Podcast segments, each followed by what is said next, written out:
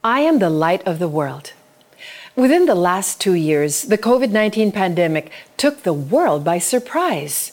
Millions of people died, with many still experiencing long term side effects after getting it. At hindi lang ito ang problema ng mundo. Sa paglipat mo ng channel sa TV, napanood mo na presyo ng langis muling tataas, bilihin sa merkado, apektado.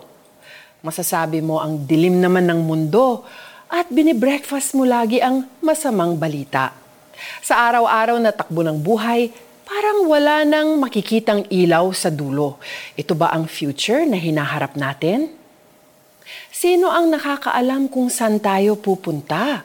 Sinagot ito ni Jesus nung siya ay tanungin ng mga tao sa kanyang patotoo. Ang sabi niya, ako ang ilaw ng sanlibutan.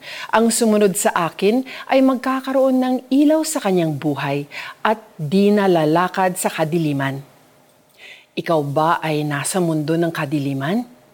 Gusto mo bang magkaroon ng kaliwanagan? Ang liwanag na dala ng Panginoong Hesus ay hindi lamang nagbibigay buhay, kundi nagbibigay din ito ng pag-asa. It also sheds light in the areas of our lives that need to be revealed. Minsan may mga bagay tayong pinakatago-tago, mga kasalanan o maling ginagawa na dapat itama. Ang ilaw ng Diyos ay hindi lamang nagbibigay liwanag, kundi simbolo rin ito ng init ng kanyang pagmamahal para sa atin. Hindi mo kailangan magtago sa dilim kung saan nakakatakot at di mo alam kung saan ka pupunta isuko mo ang iyong buhay sa Panginoong Hesus at masasaksihan mo ang liwanag sa mundong puno ng kadiliman. Panahon na upang harapin ang liwanag at kunin ang pag-asa na nanggagaling lamang kay Jesus.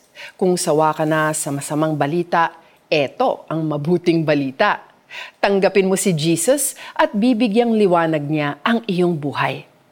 Magdasal po tayo. Panginoong Jesus, tinatanggap kita sa aking buhay.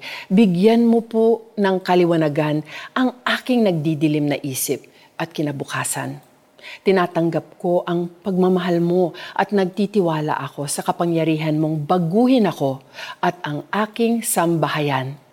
Amen.